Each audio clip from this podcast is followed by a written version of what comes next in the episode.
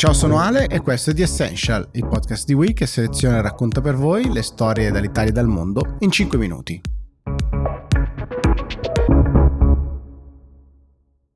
Sto registrando questa puntata eccezionalmente per supplire a, a Mia. È quasi mezzanotte e ci sono due storie che sono ancora così un po' per aria in questo momento mentre registro. Ovviamente uno sono i risultati delle elezioni amministrative e l'altro è Facebook, WhatsApp e Instagram down. Andiamo con ordine. La cosa bella anzitutto è che entrambe queste due storie vivono su Twitter, perché naturalmente è su Twitter che ci sono sempre più appassionati di politica e di eh, live tweeting dei risultati degli exit poll e via discorrendo eh, rispetto ai risultati delle amministrative, ed è anche su Twitter che ci riversiamo sempre tutti quanti quando vogliamo mh, parlare con qualcuno di fatto, quando WhatsApp e Instagram e Facebook sono off limits, diciamo così. Ed è sempre su Twitter che ho trovato la prima spiegazione del perché è successo questo grande disservizio fondamentalmente su, su Facebook, ed è un articolo particolarmente tecnico e complicato, con un sacco di acronimi in inglese, quindi piuttosto difficile per una persona non tecnica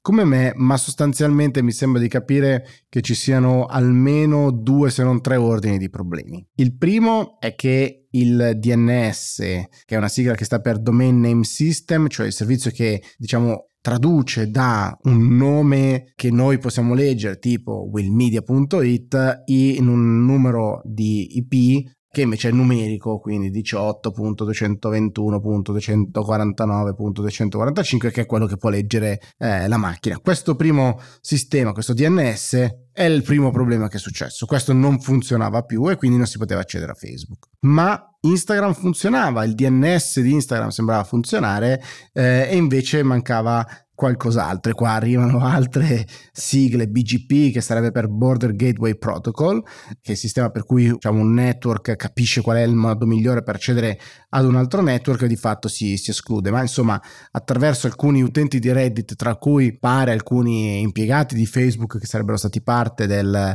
team, diciamo, per recuperare la situazione, c'è questo username che si chiama RamenPorn eh, e dice che sostanzialmente il, il problema potrebbe essere eh, dovuto a un cambio di configurazione che gli stessi dipendenti di Facebook avrebbero fatto, ma che poi li ha tagliati fuori, che quindi in questo momento, almeno mentre vi registro questo episodio, sostanzialmente gli impiegati dei data center che hanno fisicamente accesso dove i dati sono possono provare a sistemare, e quindi c'è questo ulteriore problema perché Eh, invece tutti gli altri di fatto lavoravano da remoto. Quindi da qui l'ulteriore complicazione è, insomma, non eh, facile per tutti noi appassionati eh, dei social, che siamo eh, rimasti tagliati fuori. Speriamo che per il momento in cui starete ascoltando questo episodio la situazione sia rientrata.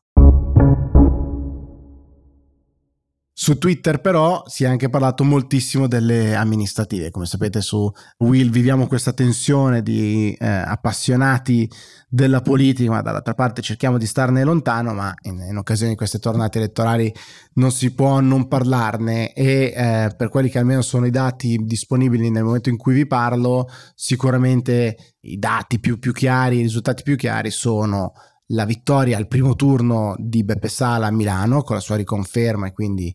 eh, il centrosinistra che vince al primo turno, e questo è un dato sicuramente molto importante. Altrettanto importanti sono i risultati di Roma, dove invece ci sarà con tutta probabilità un ballottaggio centrodestra-centrosinistra tra Michetti e Gualtieri, con Calenda e la sindaca uscente Virginia Raggi fuori dal ballottaggio con un risultato più o meno pari. E qua bisognerà andare a vedere quelli che saranno poi i vari apparentamenti. Calenda ha detto che non darà indicazioni di voto, non farà alleanze, ma insomma poi vedremo, vedremo che cosa succederà. Il centrosinistra che vince al primo turno anche Napoli, è avanti a Torino ma senza Eh, vince al primo turno, mentre vince al primo turno a Bologna con eh, Lepore che stravince sorpassando il sessanta per cento mentre, diciamo, vi parlo, ma il dato dovrebbe essere abbastanza complessivo. Quindi sicuramente una vittoria piuttosto ampia del P D, a quanto pare in questo momento, che rischia di fare quattro a zero se non cinque a zero, dipende poi da quello che sarà il risultato del ballottaggio di Roma.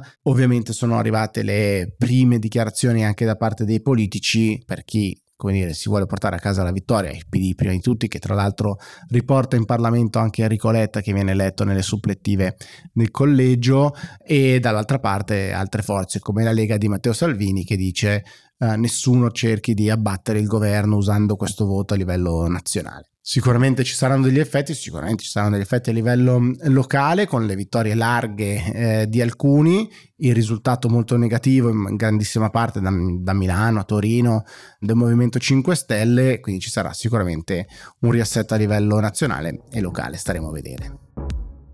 Per adesso questa puntata finisce qui, io vi auguro una buona giornata e magari di passare anche qualche minuto sui social network se sono tornati disponibili. Ciao!